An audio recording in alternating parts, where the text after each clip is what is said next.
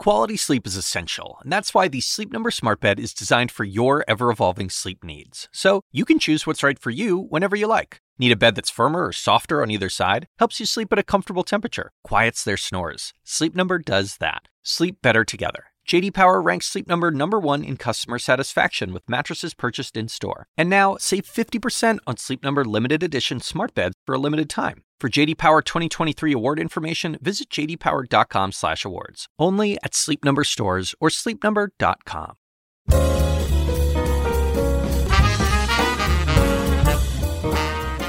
And now, from the University of Chicago Institute of Politics and CNN Audio, The Axe Files, with your host, David Axelrod. I sat down recently with Stanley McChrystal, the retired Army general, who is a study in contradictions. On the one hand, he's a military legend for leading the highly secretive and sometimes brutal special operations that turned the tide in Iraq in the mid 2000s. His stint as commander of coalition forces in Afghanistan ended in controversy when members of his team derisively criticized U.S. civilian authorities. But talk with McChrystal, now a senior fellow at Yale's Jackson Institute for Global Affairs, and you'll find a brilliant, honest, and reflective thinker. I spoke with him recently at the University of Chicago's Institute of Politics about his new book, Risk A User's Guide, which is rich with leadership lessons. Here's that conversation.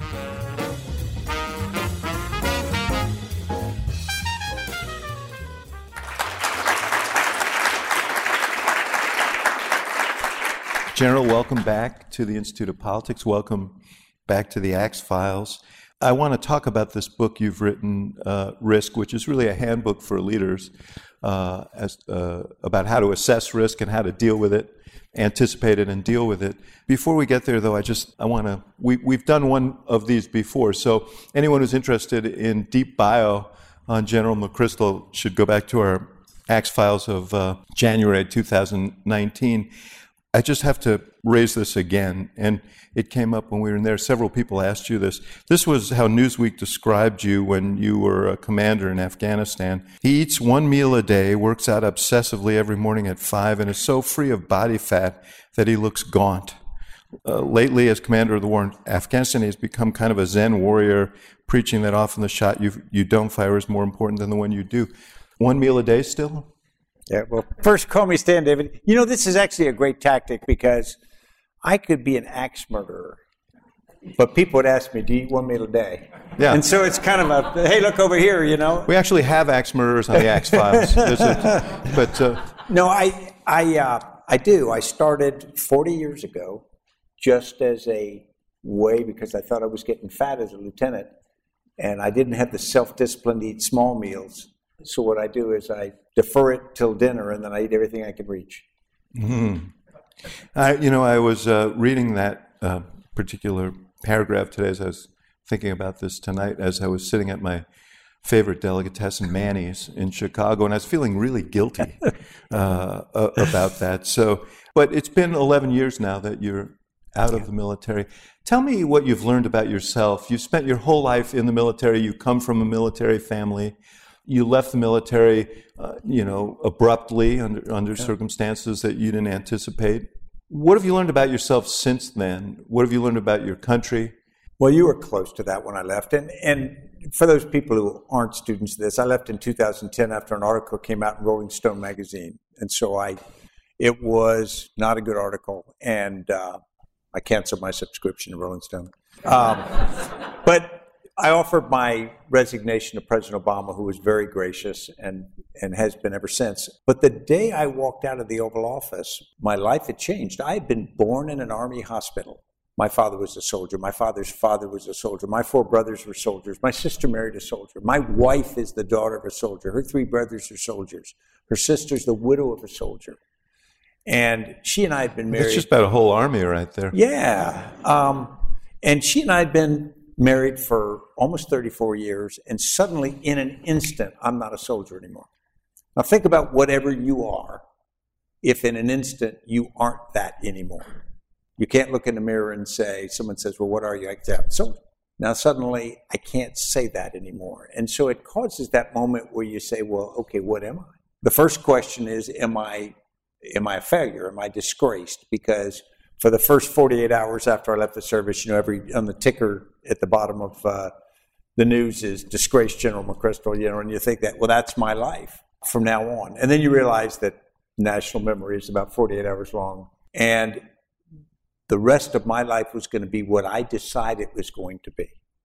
And that was a really sort of liberating moment because, and I think I've told you this, Ax, I went home from the uh, White House. I had flown back from, from uh, Afghanistan, being gone a year at that point, and I told my, I walked into the house, and my wife comes out, kind of wanting to know what happened, and I said, It's over. Our career is over. And she looked at me and she goes, Good. We've always been happy and we'll always be happy. And at that moment, it was kind of like this liberation because what you realize is you get to decide what you are after that. And so, what I've been able to do for the last 11 years is decide what I want to be. And that was pretty interesting because if I wanted to, I could be a angry former general and I could probably get asked out for lunch a lot to tell my story. But that takes a lot of energy to be angry and hateful. So I decided I didn't want to do that. So I decided I wanted to teach, I wanted to write, I wanted to start a business with people I really cared about. And so what it's taught me is one, you get a choice. It's up to you. Nobody else is going to do it for you. And the baggage you carry is your weight because nobody else cares. If I think that something happened to me that wasn't fair, nobody else cares. That's a good thing and a bad thing. And it's more good than bad because it just gives you the opportunity to, to define what you want to be. And so what I've learned is if you are, if you try to be what you want people who you care about to think of you, that's a pretty good guide. You know, I, the people who cared about me before, I wanted them to think that their faith had been well placed. So I try to conduct myself that way. I just want to make an editorial point here, which for those who don't know, there may be people who don't. The scandal uh, was that some you you were out with some of your officers, and there was some critical conversation about the president, about the vice president, now the president Biden, and it created quite a, a furor. I told you this before, and I think I told you maybe on the podcast. As soon as you left, the president summoned the senior staff into his office, particularly those who dealt with communications. And he said, A really, really good man just left here and his career is over. And that's a bad day. That's a bad day. And I want anybody treating it anything other than a bad day. This is a loss for us. And he really, you know, he wasn't doing that for the benefit yeah. of, of anybody else. He, he, he really felt it. Uh, even though there were nine very rigorous conversations and others that you had about what to, how to move forward in Afghanistan. You were brought in to try and chart a way forward in Afghanistan, and there were real differences about that. So let's talk about the yeah. saga of Afghanistan, and yeah. maybe through the the prism of some of the principles that you. Yeah. That you write about here, because you were there from the very beginning mm-hmm. uh, in 2002 uh, you spent time in Afghanistan, and uh, you've written and you've said, even then, there was a little bit of a sense of unease about what we were doing there and and how we should move forward. So, uh, tell the story in your own sure. th- through through the prism of reflection. Now, yeah, I I was a informal student of Vietnam. My father spent years in Vietnam. My brother served there, and I I was too young for that, but I really had gone to school on the French experience there and then the American experience there. So when we went to Afghanistan, I and I think many of my peers were very aware that one, the Soviets had a tough problem, but anytime you try to do something like this, it's going to be really difficult. And so I got there in the spring of 2002, and America had arrived the previous fall after 9 11, and we'd gone in and swept out the government run by the Taliban and and put Al Qaeda basically on the run. And the thing to remember is Afghanistan at that point had been torn apart by conflict for 20 years already. And we didn't go to Afghanistan because they invited us. We went because we wanted to get after the Taliban, I mean Al Qaeda. So we overthrew the government of the Taliban because they were supporting or they were giving uh, sanctuary to Al Qaeda. And so we get there, and this country is torn apart. The society is torn asunder. Literally, it's physically uh, trashed. And 1.2 million Afghans have been killed just in the period against the Soviets. And they viewed that they'd been a proxy for us in, in their perception. And then, of course, they'd gone into civil war, and then the Taliban had come in. So there'd been this up and down. And so well, there's a very simple argument that says, okay, we should have just, once Al Qaeda fled, we should have just left. But the reality was, what do you do? I mean, there's a moral issue there. The place is absolute disaster. So the, the world at the West decides it's going to help. But we really didn't do very much, to be honest. From 2002, when I got there, until about 2008, the level of effective help was pretty small. We talk about we were in Afghanistan for 20 years, but those first eight or so years, what had actually been delivered in terms of aid and, and building of the Afghan military was minimal. And then, of course, it started small, and then the war in Iraq was the big distraction. And so, well, well, let me let me ask you yeah. a few questions about this. Yeah. First of all, you said Al Qaeda was on the run. Right. There was a a point there in 2001, in December of 2001, when Osama bin Laden was trapped in Tora Bora. Yeah.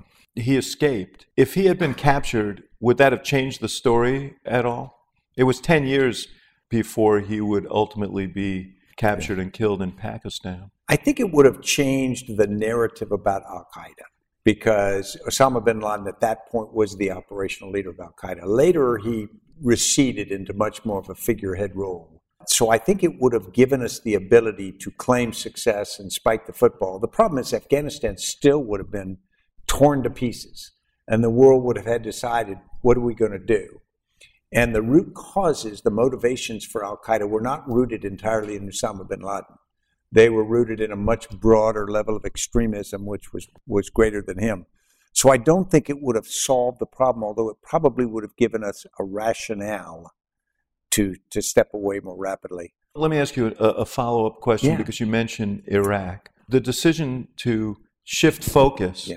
how much of a difference did that make? Because when, when we arrived there, when I was with President Obama, there was a sense that there had been you know, eight years of drift that, that you described with no real strategy while the focus was on Iraq. Do you share that view? I do.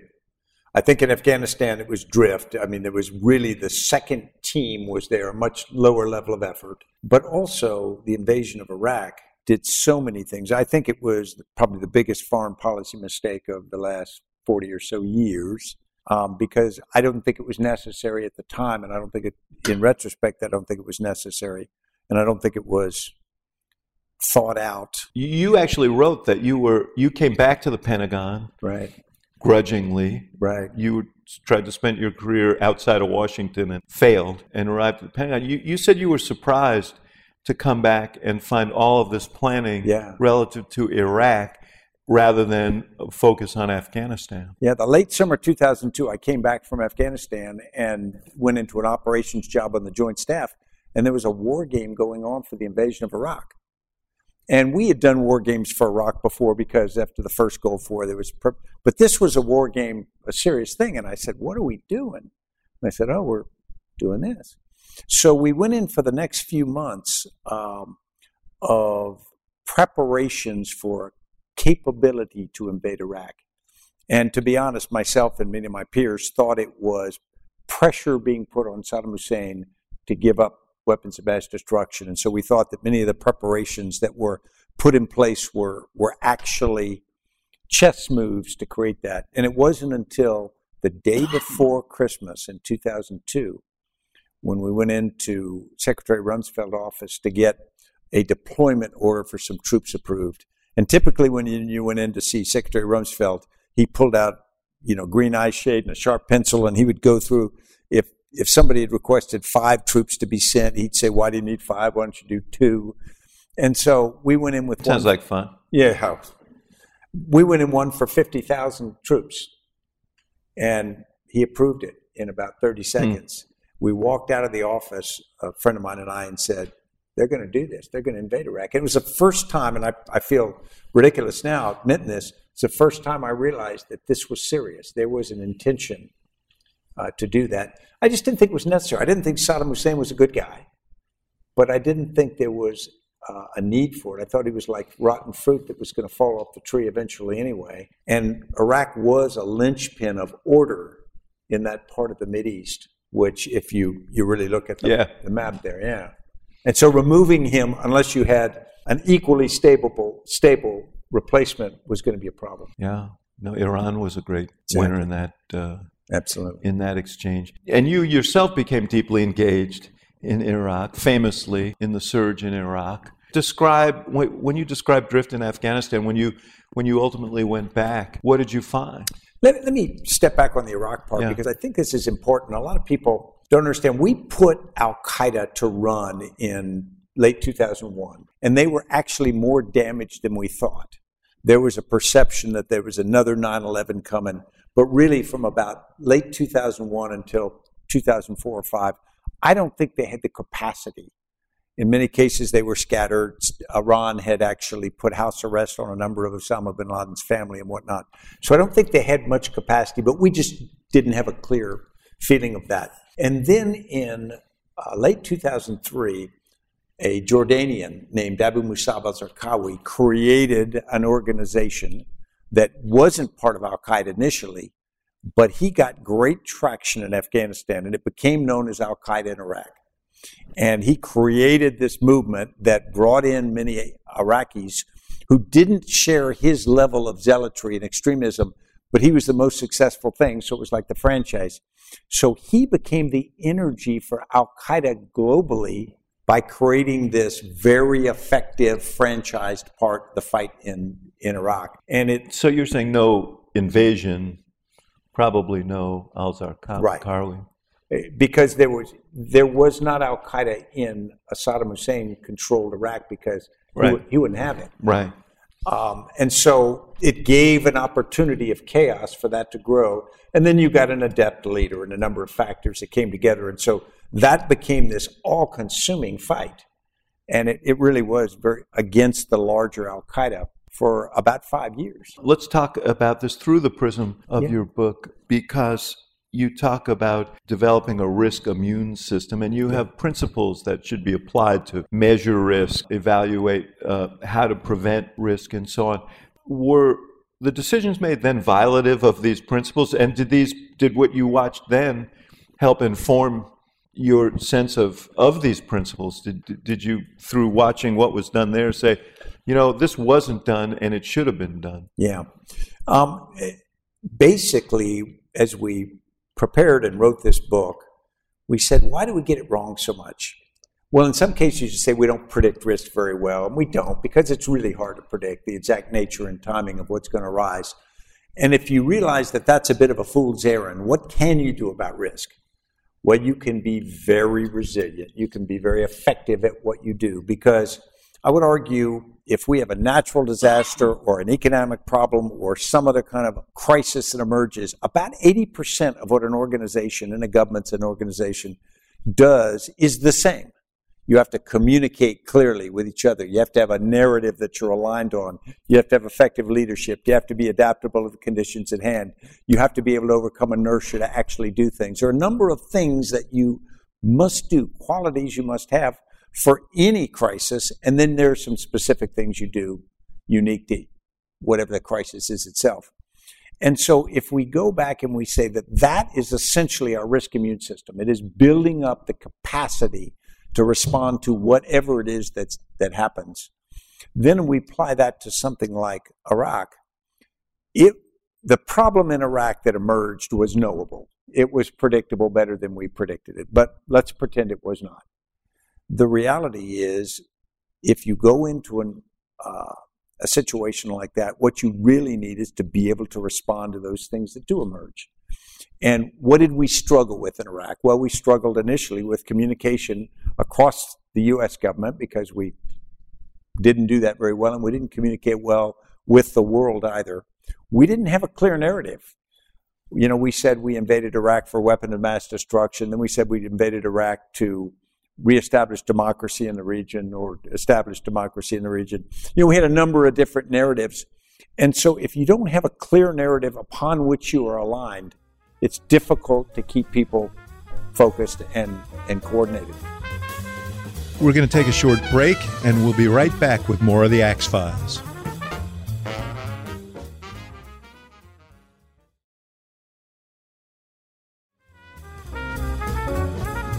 And now, back to the show.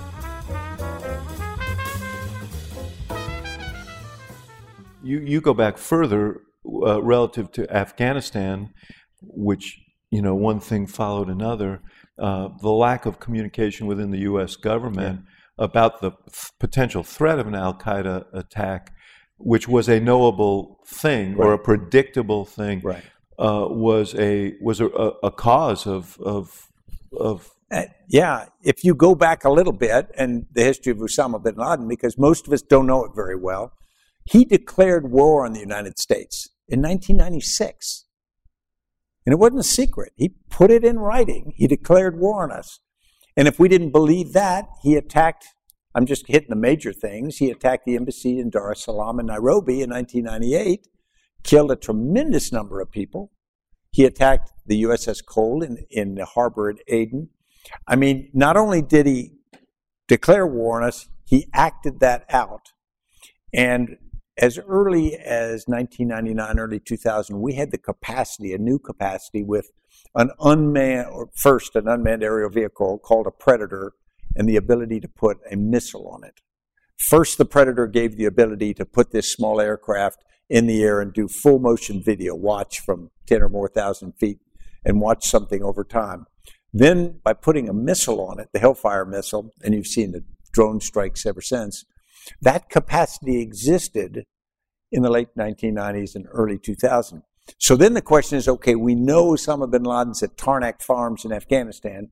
We know he's already been doing things. We suspect strongly that he's plotting more things. And yet, at this point, we have a difficult time making a decision, overcoming the inertia that is resistant to taking action. You know, and, and inertia, object at rest remains at rest unless something causes it, or object in motion remains at motion, same direction, same velocity, unless an, an outside force. And governments and organizations run into inertia. You've got to overcome inertia, either to change what you're doing or to start doing something. And we had a difficult time when we had tremendous reason to act. And you say, well, those were evil bastards, American policymakers who didn't act, or they were stupid, or whatever. Now, step back and put yourself in that position. Suddenly, you're in a position to decide whether a strike like that gets taken. There are a lot of foreign policy implications. You're striking inside a sovereign country. If you are a bureaucrat and you are somewhere in the government and you are accepting responsibility for approving such a strike, you put yourself in a certain amount of bureaucratic risk. So suddenly you realize sometimes it's easier not to do things simply because you put yourself in a fair amount of personal, professional, whatever risk. And so you can. President Clinton did take a, a, a strike to try and, and and get Bin Laden and fail. Yeah, it it wasn't the best strike ever done. You know, he, he hit in Sudan, hit a milk factory uh, didn't get Osama bin Laden, but he did. That was a famous what Monica Lewinsky strike, I think. They right. Yes. Uh, but, but, but I that's think, another story. Yeah, I think it was taken with absolutely good faith. I think I don't think there was any of that yeah. involved. But but, but didn't but just hard. in terms of the intel that wasn't shared about what possibly could happen in yeah. the way of an attack, yeah.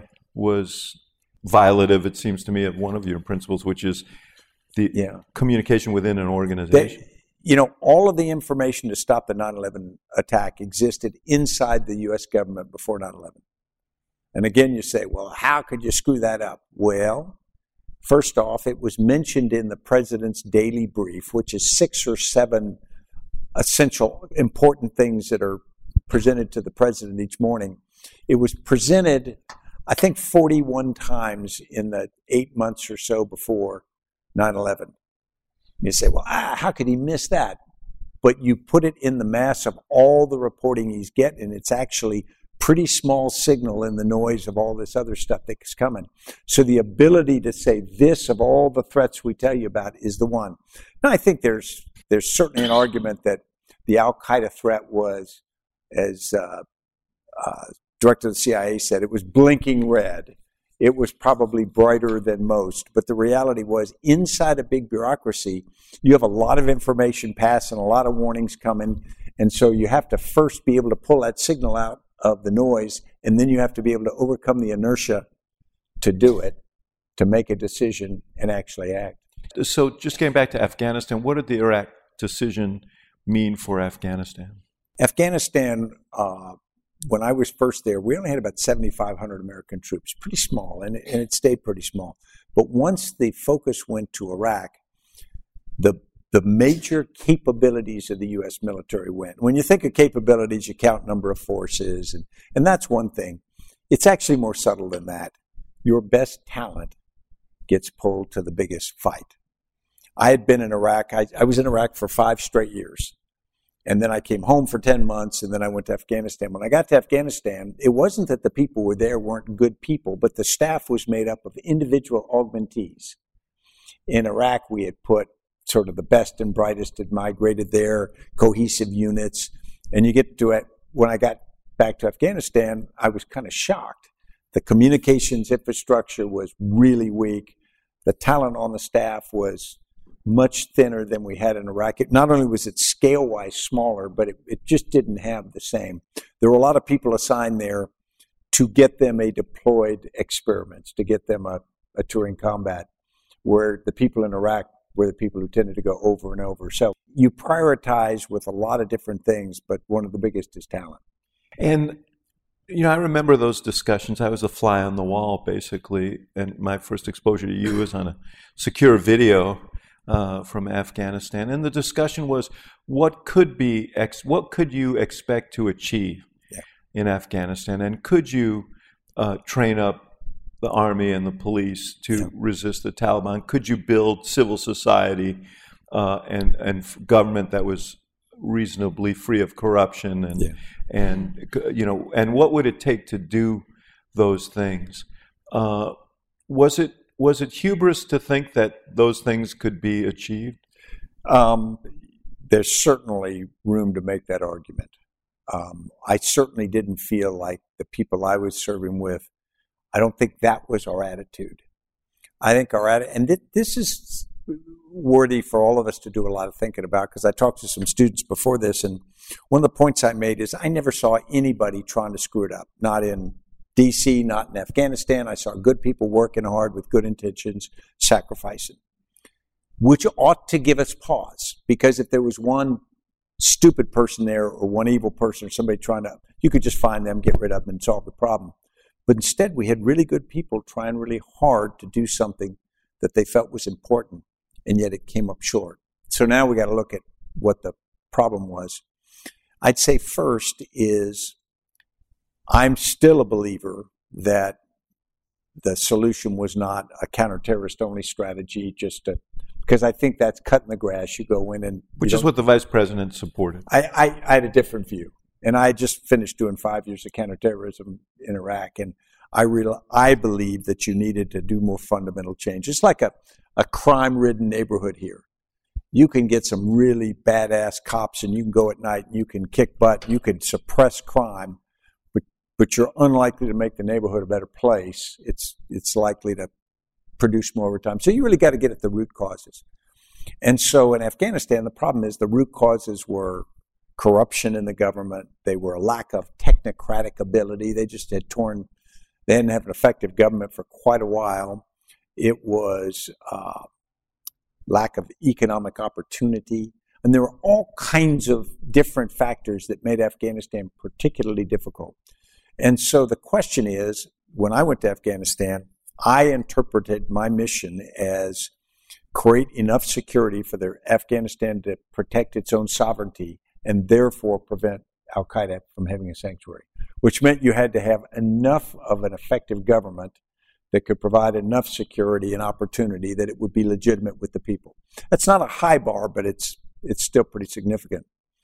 I interpreted that as my mission and therefore that that's what we laid out to do.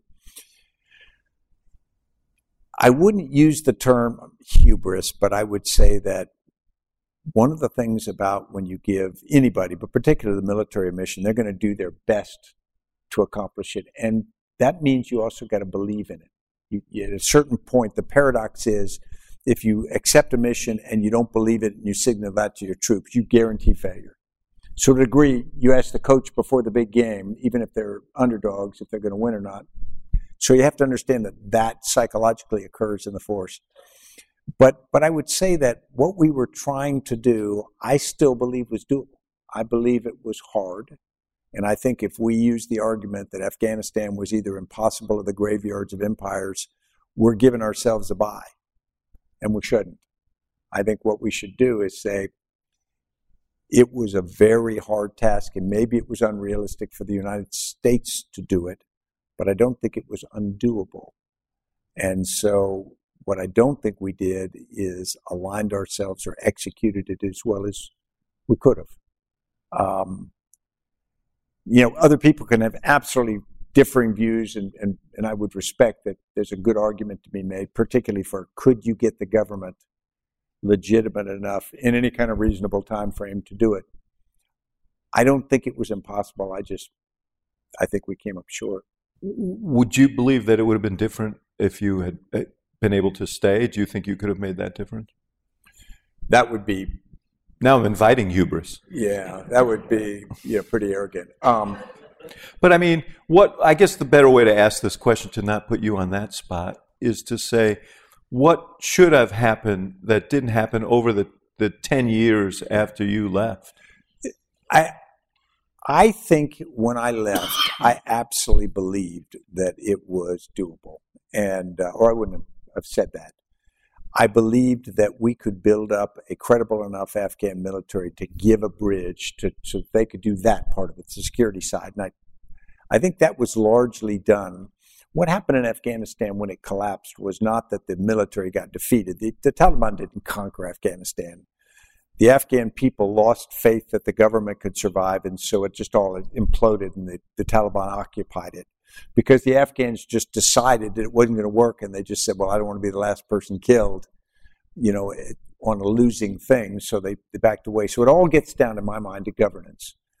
Um, I think we made a few missteps. I'll be honest. I think that when we signaled that we were going to start pulling forces out, uh, when President Obama made the initial decision uh, to surge, reinforced in the Afghans an insecurity that was already there. We had left in 1989, early 90, after the failure of the Soviets, and we just walked away and we basically turned our back until after 2001.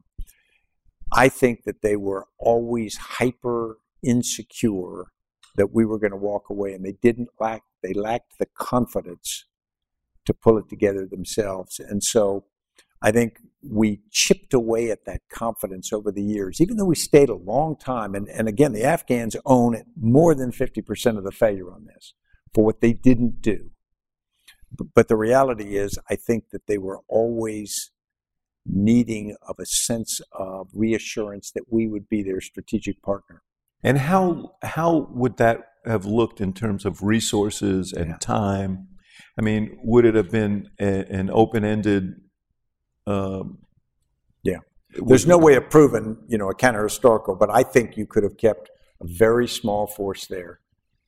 But if you signaled to the Afghans that we are your ally and supporting you, that that would have done it.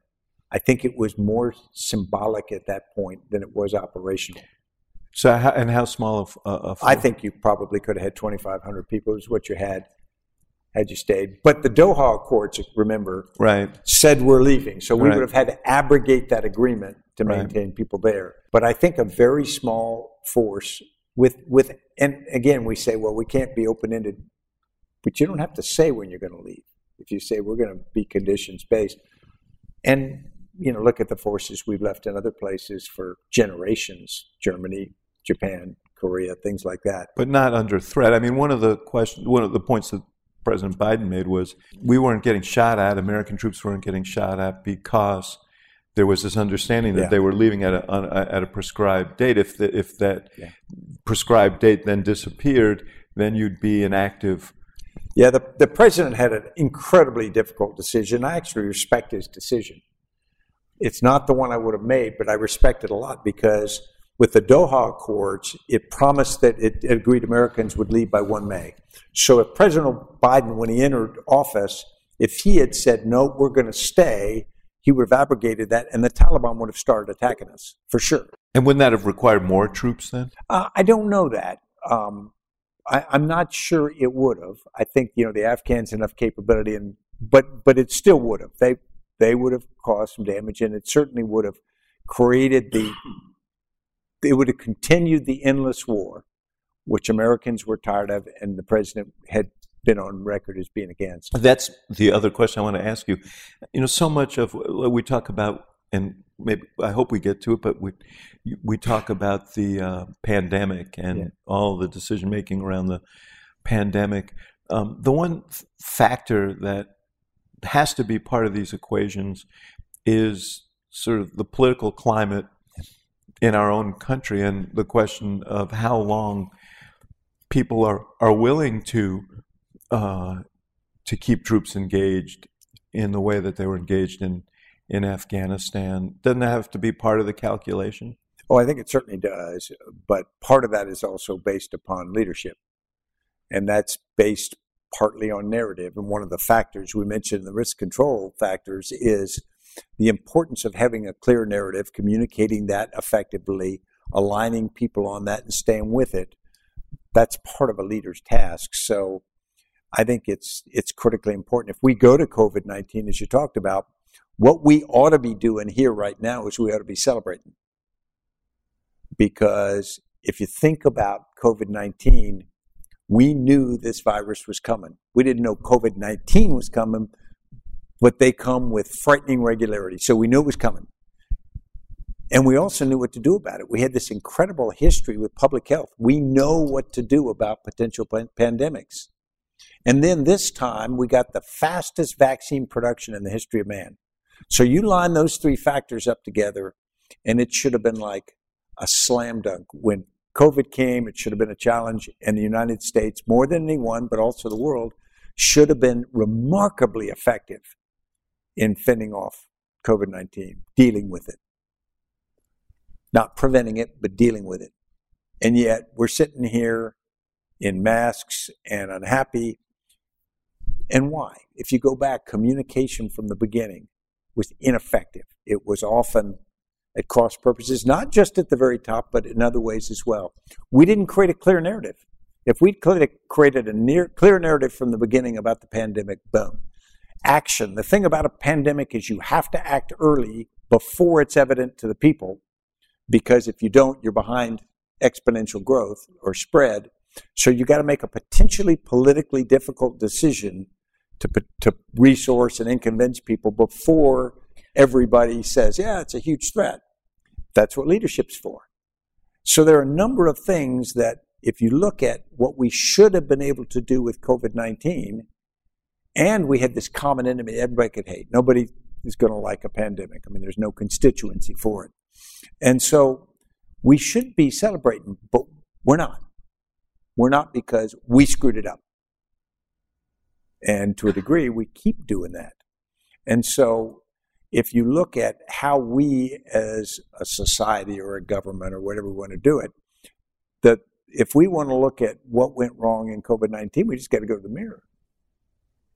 You, uh, you, you actually start your book talk about a tabletop exercise yeah. in, I guess, 2019 uh, that um, kind of predicted how this would roll out and yeah. suggested uh, the areas that needed to be shored up and some, but they just weren't. Yeah, in 2019, the Department of Health and Human Services ran an exercise in four parts over the year with a scenario of an American traveler travels to China, comes back infected, feels badly on the flight home, lands in Chicago, gets picked up by his son. His son takes him to the, his home to go to bed. Son goes off to a rock concert. 500,000 Americans die over the next months. Sounds pretty familiar. And 76 pages of lessons learned from this exercise were predictable things. We didn't have enough protective equipment. We didn't have the right coordination between different entities. And it, it was a very broad, pretty effective exercise. And this crimson contagion, it was called. And the report came out was actually printed in early 2020, but the all the lessons were learned in late 2019. So all of the things we had just practiced and found out weaknesses, and then to great degree. Now you could argue, was there time to correct all those? No, but the reality was there was time to correct many of them, and we just didn't. Yeah. You know, there was also a tabletop exercise at the end of the Obama administration that was led by Lisa Monaco, who was the. Homeland Security Director, on this very subject as well. So there had been ample yeah. concerns raised uh, about this. We're going to take a short break, and we'll be right back with more of the Axe Files.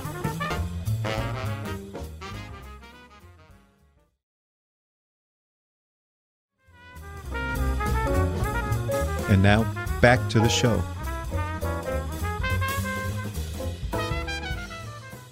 You know, one of the things that has frustrated efforts to contain this virus has been resistance to uh, these vaccines. And it leads to something that you've been talking about, I know, as you've been on tour with this book. But you stress the need for communications, for narrative uh, in this book where does disinformation play play into this? Because these are factors that now have to be uh, part of your consideration as you assess right. risk and response. Right. If we go first to things like use of the vaccine, in my personal opinion, the narrative should be it's not about you if you take an analogy of a, a, an infantry unit in the defense and you have a series of foxholes, everyone has to defend their foxhole. If you don't, there's no defense. And so the reality is, I think the idea of vaccine is about protecting everyone else. It's your responsibility to do your part. And I think the narrative from the very beginning should not be this is an opportunity to take care of yourself. It's really an opportunity, a responsibility to a wider entity. Um, I think that when we think about disinformation, the danger is it's not new. I mean, there's been disinformation for as long as there's been information. The difference now is we can distribute it with almost no cost. It's almost zero to, to pass information out. And because we've gotten very good at passing information that shapes thinking, in quantity and in the deftness, disinformation can be remarkably effective. And everybody here is vulnerable to it. We all think, no, not the people in this room, we're discerning, mature people. The answer is we're all vulnerable to it because it's just so powerful. I think it is the single biggest threat we have to our society today because the reality is you can get societies to do things that appear unthinkable. Um, in late April 1945, it's assessed that, Abraham, uh, that Adolf Hitler would still have been the, the majority selectee to, to run Germany after 12 years of destroying and just on the eve of being completely defeated. He retained that level of popularity because he had used disinformation over the period just to be relentlessly effective. And we all say, well, if we were Germans in the 1940s in Germany, we wouldn't be Nazis. The answer is no. Statistically, you probably would be. At least a good percentage of people in this room, because we are vulnerable to that. And so the answer is disinformation is something that we don't yet know how to deal with because it's it's a tension with our First Amendment ideas. And and I I don't have the right answer to it either.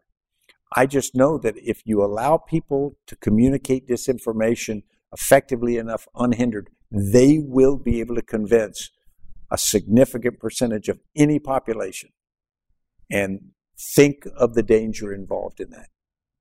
Just extraordinary what you can get people to do.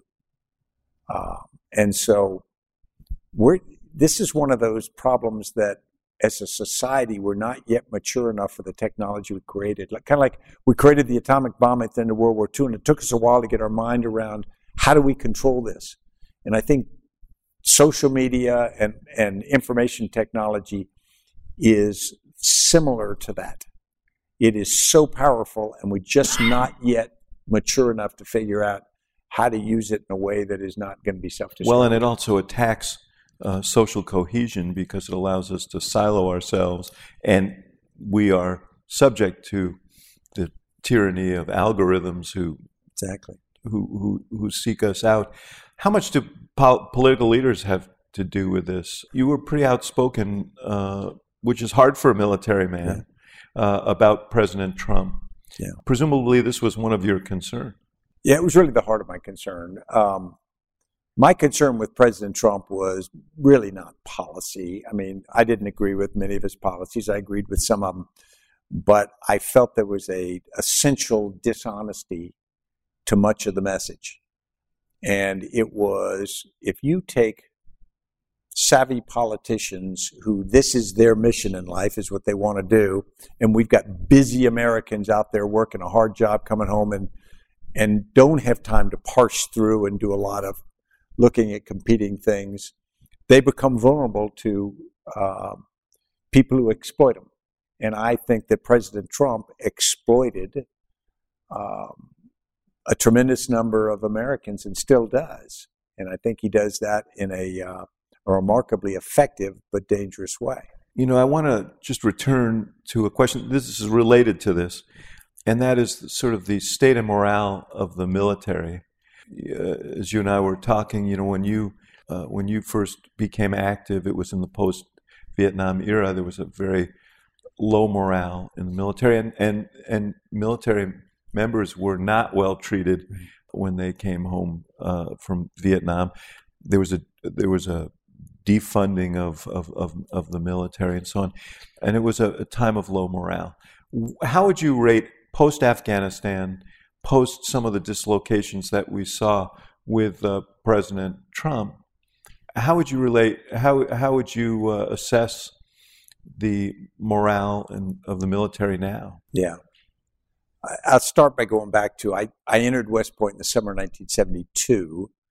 And, you know, I'm a 17 year old kid going. And, and the first time we were allowed off the installation was sometime that fall. We were allowed to go to a football game, and I went to Rutgers. And then we were allowed to go into New York City for a few hours to see how much you could drink before you got on a bus and, and came back to uh, West Point. How'd you do? Too well. Um, but we were in our long dress, our long dress overcoats, you know, with the thing. And I remember walking down the street in New York City, and a car comes by, and a girl, teenage girl or whatever, gets the top half of her torso out of the car, and then she drives by slowly, giving us the finger with both hands. And here we are, just West Point cadets, you know, never been to Vietnam or anything like that, but she just, with this hateful thing. And and so many veterans went through so much, but we got just a tiny taste of that. And then it's never been the same since. I mean, it's always been better than that my whole career and, and, and even now. But I think that the, the challenges to the military are, are several. Um, first off, I think they you should be very proud of what they did in Afghanistan and Iraq. It was good people really performing in an admirable way. There are always some exceptions, but on the whole, it was pretty extraordinary. But every time I went to an installation in Afghanistan, little small bases around the country or Iraq, the platoon leader or platoon sergeant or one of the NCOs would be the son or daughter of one of my friends. And I'd known many of them in high school or grade school. Now, what that meant was the military, to a great degree, the leadership has become a family business. It's from you heard my family pedigree, and that's I'm proud of it, but that's not really good because the military is not broadly representative of of all American population. All zip codes are not represented in the military to the degree I think they should be. And so we tend to recruit from certain parts, and it's a professional military, so it tends to stay longer. So that there's an insularity that's created that didn't exist in previous times when people came in, draftees, and went out. And I think that that's an essential vulnerability we've got to watch. And because if the military starts viewing itself as separate or morally superior, and you go in some third world countries where the military will say, We are the guardians of the nation, and these politicians come and go, but we, we, I mean, Pakistan, for example, you have real challenges with that. So we don't want that to happen. You, the military has to be a mirror of our society in every way, or it's not going to be representative for us. Ah, so So that's an issue. And then the military has to have a real sense of purpose. I think morale in the U.S. military is pretty good because it, the population supports so well. There is this case of, okay, we're after 9 11, what, what are we focused on? But with the rise of China and Vladimir Putin and other factors, I don't think there's any shortage of things to worry about. But it will be, That's a comforting message. Yeah. It will be very important that the military feel that they represent and they are connected to the American people. That's the real strength. I remember, interestingly enough, when I was like a two star general back in the Pentagon for a year, and a, a member of Congress actually recommended to me, why don't we take uh, immigrants and offer them, if they serve, then we'll create kind of a foreign legion. And of course, we do allow people who aren't citizens come and serve and, and win citizenship. But he, his idea was to create this sort of foreign legion so that they could fight our war and we didn't put Americans at risk. And of course, as soon as you don't fight wars with your own population, you got problems.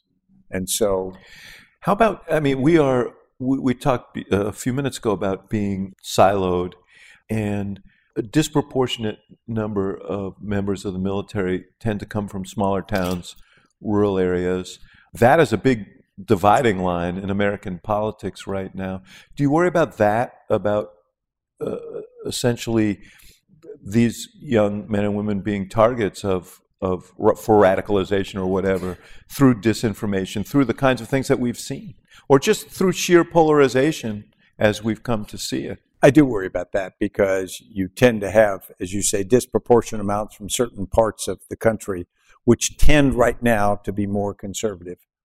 And you have, um, many cases, very strong, charismatic sergeants, non commissioned officers. And if they hold more extreme views, that, that really has an impact on younger soldiers. I don't think it's hugely widespread, but I think it, it really bears watching because it would be easy to have that kind of a mindset grow inside the force and in pockets, I'm sure it does. And so I think we have to be aggressive in going after it. Um, because if you start to allow that to arise, there are just you know endless number of problems. And again, once the military doesn't view that it is representative of society, then you've got an issue. We see that with some police forces where they're not representative of the area that they actually police. Before we go, because it's related to this, you're a big proponent of national service beyond military service. Why and how do you think that would help? Yeah.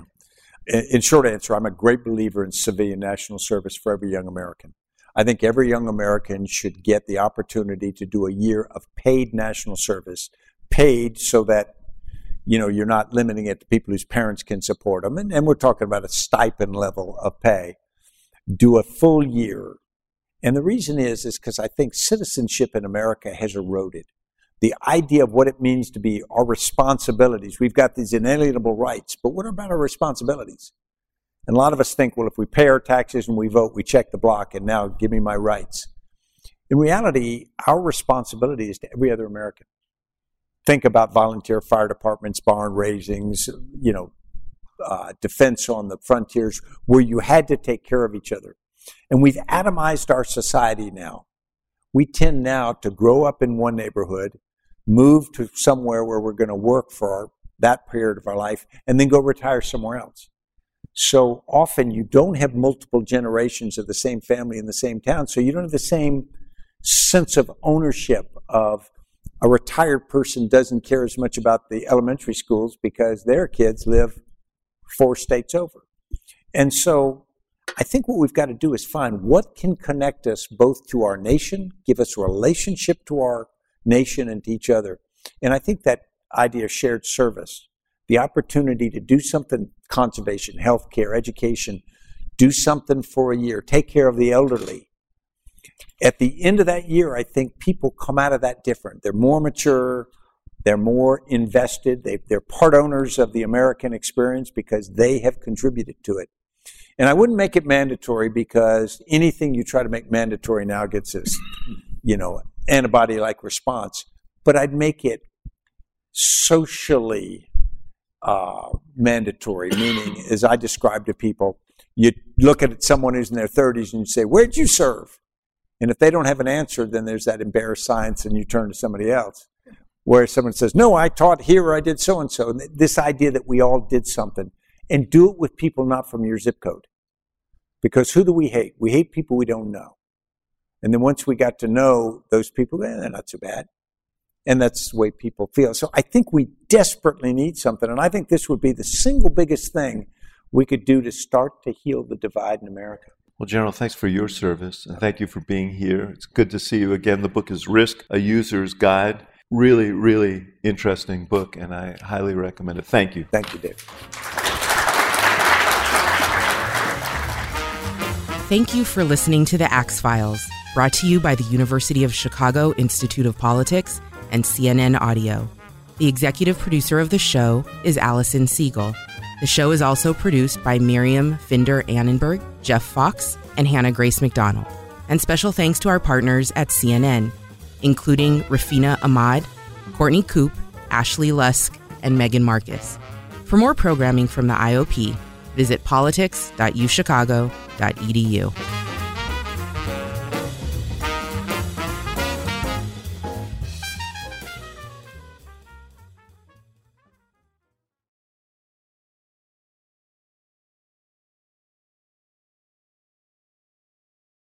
Quality sleep is essential, and that's why the Sleep Number Smart Bed is designed for your ever evolving sleep needs. So you can choose what's right for you whenever you like. Need a bed that's firmer or softer on either side? Helps you sleep at a comfortable temperature, quiets their snores. Sleep Number does that. Sleep better together. JD Power ranks Sleep Number number 1 in customer satisfaction with mattresses purchased in-store. And now, save 50% on Sleep Number limited edition smart beds for a limited time. For JD Power 2023 award information, visit jdpower.com/awards. Only at Sleep Number stores or sleepnumber.com.